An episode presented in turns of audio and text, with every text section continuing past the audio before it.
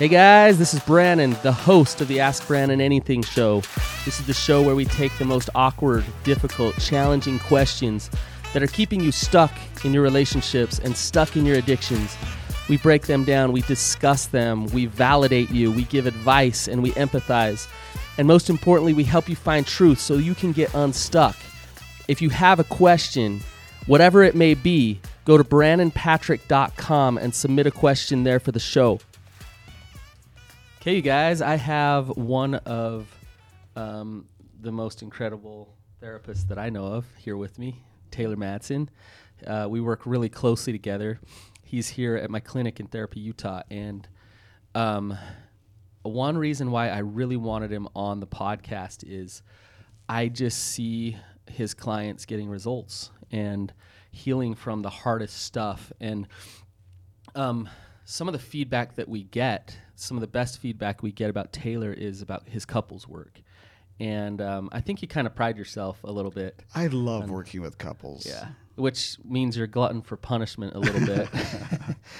a lot of therapists, believe it or not, won't do couples work. It's too hard. They don't want to. Yeah, we hear that, that, a lot. Yeah.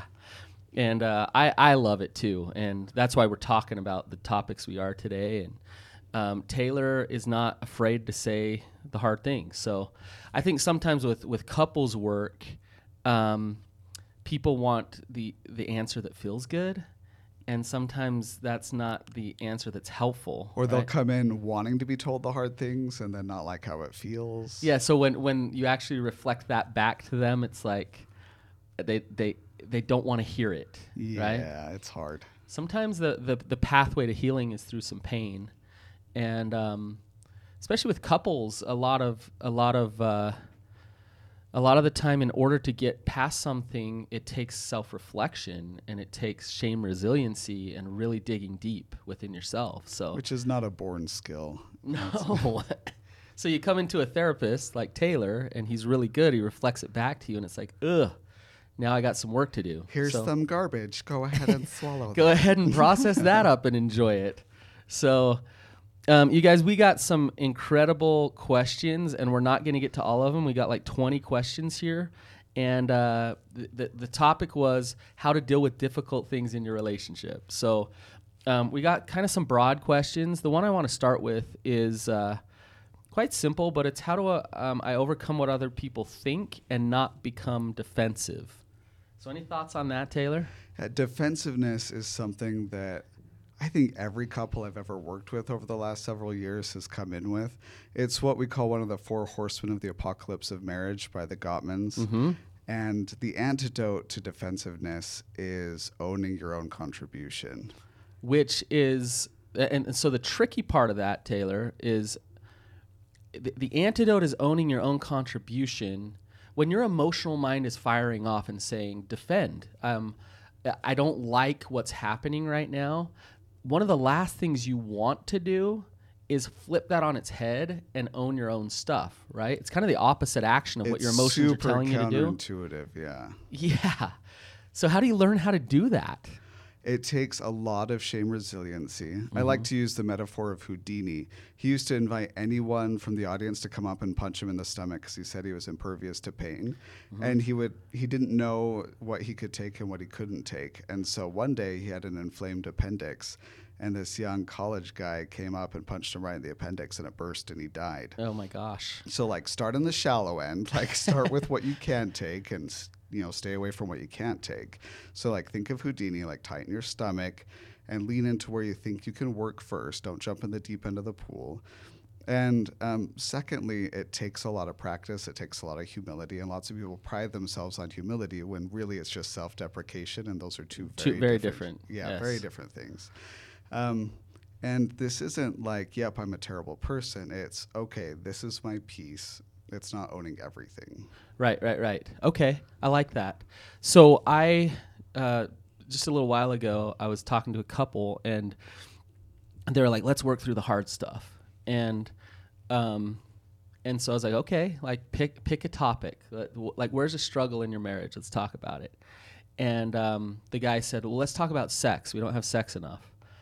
And and she she was sitting there and I saw her get flooded immediately just vroom, just and and she, she tears started welling up in her eyes and and she, she started shaking a little bit and um and I, and then she turns to me and she's like, "Yeah, no, I'm willing. I'll do this." and I could tell um, uh, we started into it and it didn't go very far because it, it turned quickly to her regulating herself, calming herself down, and then and then really talking about the triggers that were in the way of her being able to talk effectively with her partner about this topic that's so triggering to her. And there's a lot of stuff there, right? And so um, I think I think I, I, really like what you said about Houdini. So um, if you want to practice working through hard things and not get defensive, then practice it and practice it with with things that aren't the most triggering things in in your life. Um, but but find things that are a little bit triggering. Maybe, maybe it's about your career, you know, like what your spouse thinks about your career, and you know maybe that's a really triggering one. Yeah, it'll be different for everyone for sure b- because of your life experience, right? Yeah, like with some clients, and I don't do this as much in outpatient. I used to be an inpatient. We'd go lay down on the floor in the hallway. That is super shame provoking for people. We're like, people are going to think I'm crazy. I'm like, that's fine. Or we go sing I'm a Little Teapot in the hallway just to practice that a little Practice bit. the shame resiliency and yeah. do something a little bit courageous. Yeah. And, and people might think things about them and they can handle it. Right. Right. And something else that comes up for people is they think the camera is on them all the time and that's exhausting and it's terrifying. And the truth is, most of us aren't that special. Isn't that our egocentrism coming out? Yeah. Like I'm so important and everybody's watching me. Yeah, I'm not a big enough deal. No one cares. Right. Right. Fact of the matter is, is your your shame is triggering off from all kinds of triggers that aren't even there. Right. Right. People's perceptions of you that aren't even happening. Right. Um, okay. So what? As we talk about defensiveness, what are some common um, signs of defensiveness? If, if if you were wanting to get aware of your defenses, what are some things to look for? Oh, that's a great question. Um, the word "but" will come into it a lot. Okay. Like "but you," um, always and never will come into it. Okay. Anytime you turn it away from yourself and put it back on your partner or other people. Turning the tables. So Absolutely. you're you're butting and you're you're nevering and you're alwaysing. Yeah. Yes. Or you leave the situation or it escalates really quick. Okay, yeah. So so you just you uh, you avoid by shutting down and or you get aggressive and attacking and it escalates. Absolutely. Yeah. yeah good signs of defensiveness.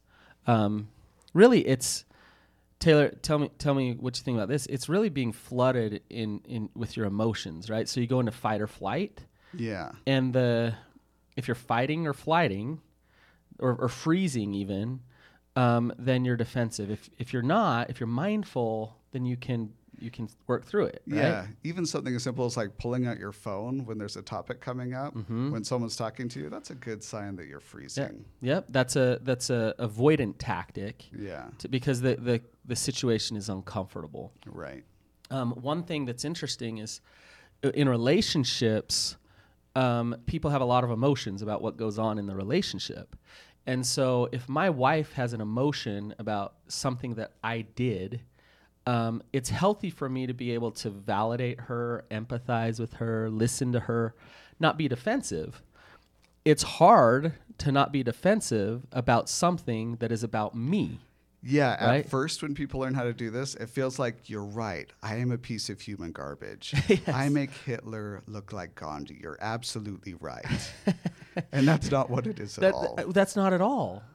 If if you can if you can look at your partner and understand that they have a right to their own perspective and you don't take personally their feelings, so you're boundaried in your own feelings, you know who you are, then they can say, "Hey, I'm really struggling because I feel like you're you're just so lazy and and you don't pull your weight around here."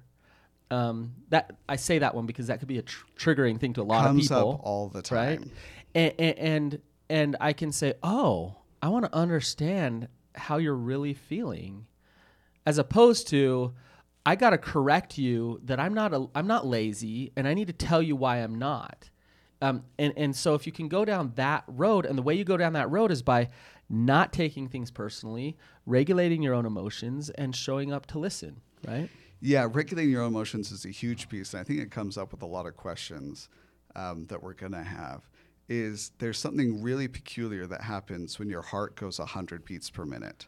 There's four things that happen.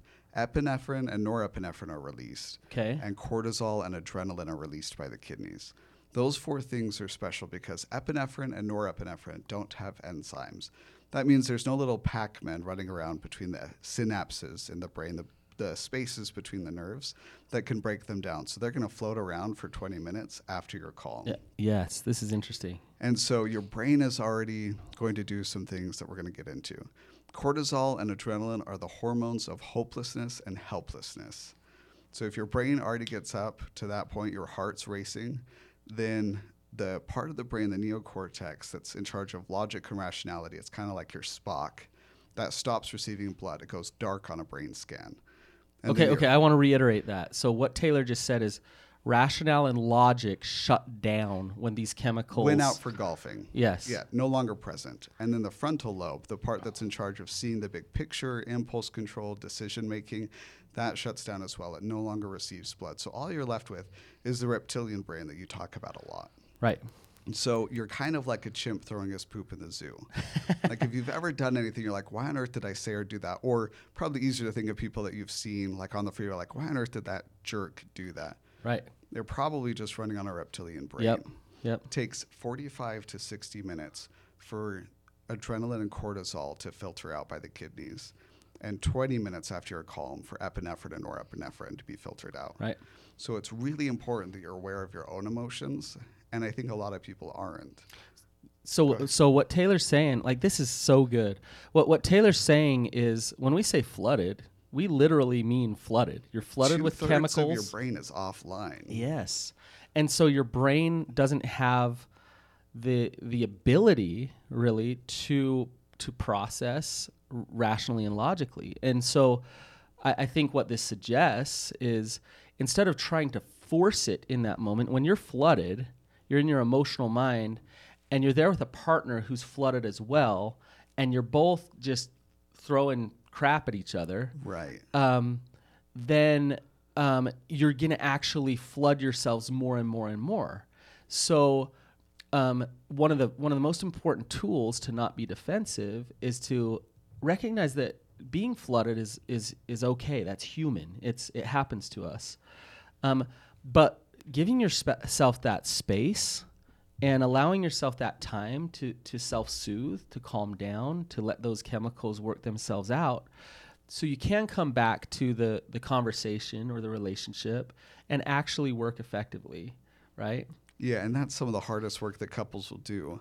Because when they come, they're like, no, we got to solve this problem that we came to therapy for. When, like, no, we really need to practice, like, taking a break. You throw two anxious down. attachment people in there, and it's like, hey, take a time out and calm yourself. They're like, no, No, like, we breathe need, in we need to. Jesus, breathe out peace.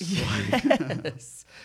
you don't need to fix it right now. You're not going to fix it right now. yeah. Um, it, it won't work that way. the metaphor I use with couples is you have to be like a sniper. The slower you are, the smoother you are. The smoother you are, the faster you are. So if you can slow Oh. it down, you're going to solve the problem quicker. Ooh, I like it. Um, oh, that was so good.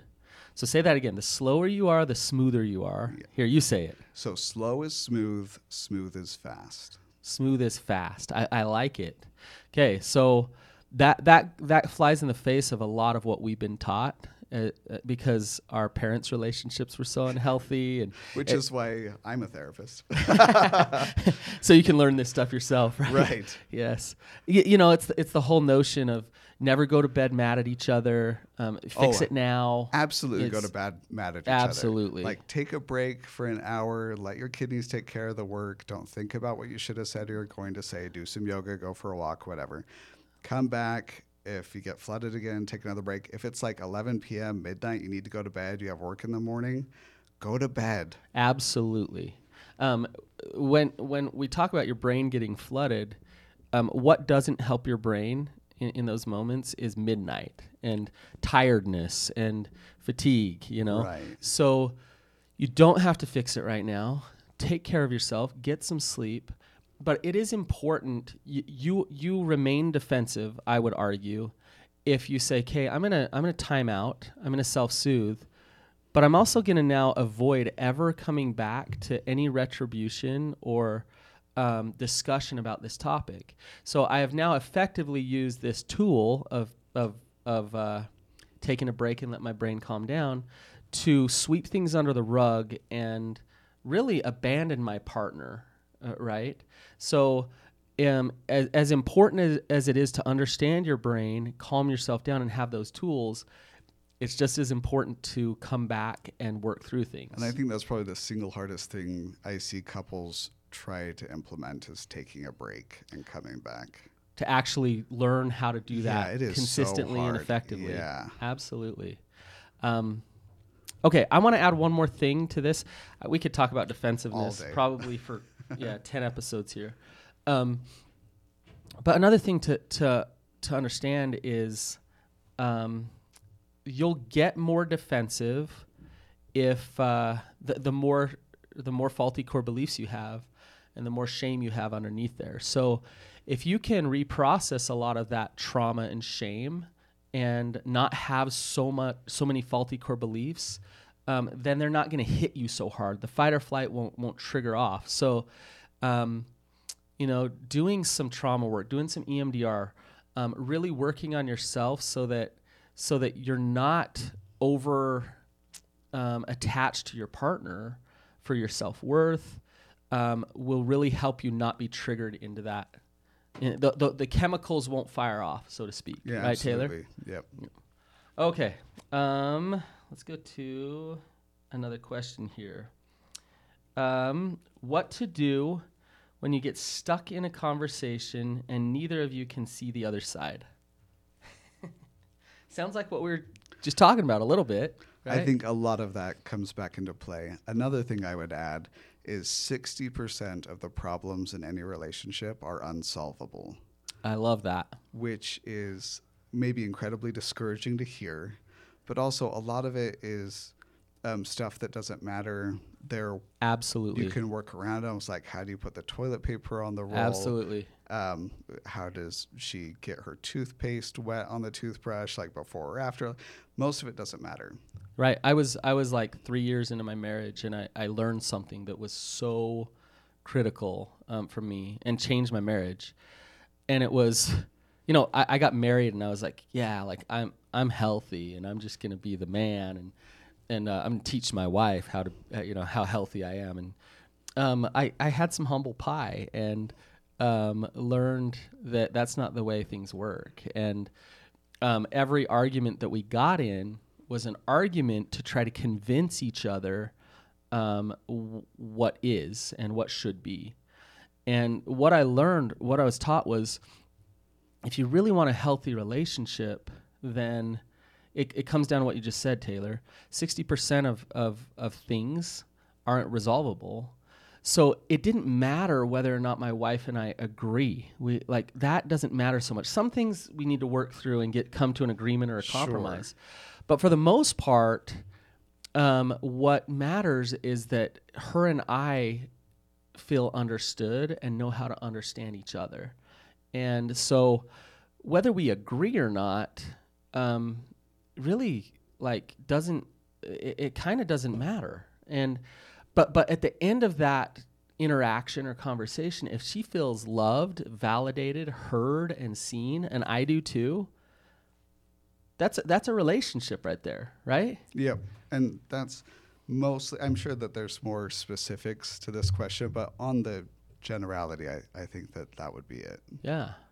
Um, that I think that's why you know Brené Brown is kind of defining all these things, and she's the rock star of the century. But one thing that she talks about all the time is empathy, and in the end, I think what empathy is is actually just just understanding, is just really understanding with the other person, and and so if you have an empathetic relationship where you understand each other, then you won't feel stuck, right? Yep. Um, now, could you give any like specific little pointers to like communication tips when you're spinning and you're stuck and you're stuck? Yeah, take a break if you need one. But when you come back, if you can use your own words to hand it back to them, it, it, instead of saying like, so what I hear you saying is, um, if you can throw the therapy language out, great. If you need that at first for training wheels, perfect. Use Okay. it. But use your own words like, you know, you're pissed, you're upset. Extra points for putting the emotion into your own words. So if they're angry, put a little bit, bit of anger in your words and then bring the anger down. Like, yeah, you're really pissed, you're upset. Like, Oh, and meet them where they're at. Yeah. Interesting. That will have the right brain, the reptilian brain, feel understood. And that's more important than someone understanding logically that you get it. And that will soothe the reptilian brain. Yeah. Oh, uh, oh, that's interesting, Taylor. So, um, so instead of just like putting on a show, be honest with your emotions and your feelings, right? Yeah. But I would also guess don't attack. Don't Right. attack, yeah, and and you don't have to meet the intensity of their emotion, but like get up there and then bring it back down, and that will mirror for them, soothing. Kind of what's going on. yeah, Yeah. and then you will like kind of bring it back down Yeah. for them, and they'll come down with you. That's good stuff. Okay. Um, so Taylor said something in the beginning of, of, of this episode, and what you said was the way out of defensiveness is Owning your contribution. okay. So that when you're stuck in a relationship, uh, uh, when you're stuck in the same topic and you're spinning and going and going and going, um, chances are there's there's some defensiveness in there. Yeah. So, the answer to that question is stop and instead of trying to convince them to see things your way, own your contribution. Right. And that will get you unstuck. if you can recognize the pattern, you get to have choice in that pattern. Right. So, owning your contribution is not, you know, I, you know, I'm stuck talking about this because you won't stop. uh, And that's not owning it. Owning it is, you know, I'm choosing to stay stuck um, because really I don't want to move forward because I don't trust you and I'm scared to be too intimate with you. That would be owning it, right? That's just an example. Yeah. Um, but yeah, stopping and really self reflecting and owning what's going on with you. Okay, let's do one more question, Taylor. Um, let's see. Okay, this is a this is a, a fun one, and I I know Taylor will like to talk about this. So, um, so I'm a peacemaker, married to somebody with narcissistic personality disorder. Now, basically, now what? What do we do with that? There's 17 different directions we could go. in. I- Yes. That's an exaggeration. And we don't have a ton of context Right. behind it. So, Narcissists will marry one of two people generally.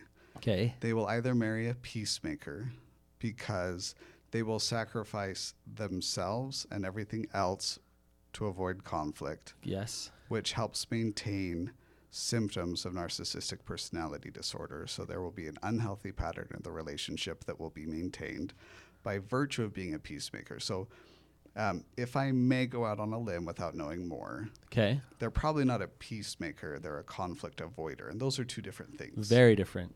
Because FDR was a peacemaker. and he also fought a hell of a war, part of my language. um, so let's not assume a peacemaker is someone that never like steps into something. Right. The second thing is um, a narcissist, and I'm not sure that this applies here. I don't think it would. W- will marry someone with borderline personality disorder because those two pathologies will fit nicely together like puzzle pieces. Yikes. Yeah. Yeah. So I mean, that's a different bunny trail. We're not. Right. going to go down that.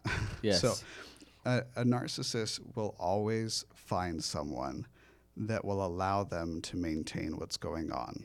A narcissist wants to be comfortable. They want to be admired. They want to keep their fragile ego in place. And anything that challenges that, they will avoid. But their fragile ego um, is masked with uh, like a really strong ego, right? Like they're they're Yeah, it's they- totally a front. It's Yes. the poser that you talk about a right, lot. right. And so, and, narcissists can be very. I, I think a lot of times, uh, if our audience is listening, you think of a narcissist and you think, um, you know, out there, boisterous. You know, like a lot of people call Donald Trump a narcissist, right? Because he's just like out there. And but narcissists um, can can be very it can be very subtle and tricky and manipulative, and so to to to understand whether you're married to a narcissist or not, it, it can be really tricky because they they can look good to everybody else. No one else would know it. Like they wouldn't be someone like, oh yeah, they're totally narcissist, like President Trump you brought up. Right. Like obvious, like obvious, boom, narcissistic, whatever. Right. Um, I think I, I think your point that the, an actual peacemaker is very different than a conflict avoider, and but a conflict avoider, peacemaker type, um, aren't they just ripe for um, manipulation, emotional abuse um, by that narcissist? Absolutely. Um, narcissists, um, I can't think of an exception to this rule, are always emotionally abusive. Right. And often I can't either. physically abusive. Yes. And so, what has um, women and men stay in a relationship like this is that there are these hooks. Um, usually, the hook is there's a honeymoon period where everything goes really well, Mm-hmm. and they're like, "Oh, they're gonna stay like this." Right. So that's one hook. Other hooks usually come in the um, form of like, the kids will be messed up by the divorce, or I can't. So I'm staying no matter what. right. Yeah. Um, I can't make it financially on my own. Um, I right. Security. Right. Absolutely. there are these hooks, and if you can't identify the hook that keeps you in the marriage, you're not choosing to stay in the marriage. You're stuck in the marriage. Yes. So so are you in that marriage out of fear or out of love? Right? And if and if it's fear based, if it's about security, how it's going to mess up the kids, then then you'll continue to avoid that conflict because your your mind is telling you survival means to keep this relationship together, right? Right. As yeah. And I know it sounds like I'm advocating divorce, and I just want to be clear. In the seven years of doing couples work, I've only had two couples divorce. right. And so, what I mean by hooks is I truly want people to identify the hooks so they get to have choice. And when you get to have choice, you get to have power. Yes. Okay. So, but I do think Taylor, if somebody who who is this conflict avoider, peacemaker, really f- identified those hooks, got mindful, realized that they they truly were in a relationship with a narcissist, um, then chances are, if if you've been doing this for years, this song and dance. Um, when you start to make some changes, your relationship's going to get harder before it gets better. Oh, it gets so much harder, and it's scary. Yeah. Um, so, uh, um, while I don't approach couples who are like, you need to get divorced, divorce is absolutely a necessary escape at times. Yeah. Yeah. Um, but I want to address a couple of those hooks if we have the time. Yes, let's do it. Um, the kids are never a hook. And what I mean by that is there was a massive longitudinal study that found that children of divorce are actually better adjusted than children of a single nuclear family. Oh, interesting. Fascinating. It's like, there's this conventional wisdom that children of divorce are messed up. Right, right, right. So the kids aren't a hook. In fact, um, lots of people have, and, and I'm going to use this really strong word, have deluded themselves into thinking that it's just between them and their spouse and it's not affecting the children. Right. I promise you that if you're walking on eggshells, your kids are walking on eggshells. No question. They can feel the energy in that house. They Yeah. know what's going on in the relationship. As tough as a divorce would be, it would be a blessing to the kids if Yes. they're walking on eggshells. So kids aren't a hook. But and, and sometimes I think that the kids thing is is uh, an excuse to to not go through the pain of of of a divorce. So it's like, well, they they are the hook. I don't want to hurt them, but in reality, it's maybe maybe you're you're there's another hook, right?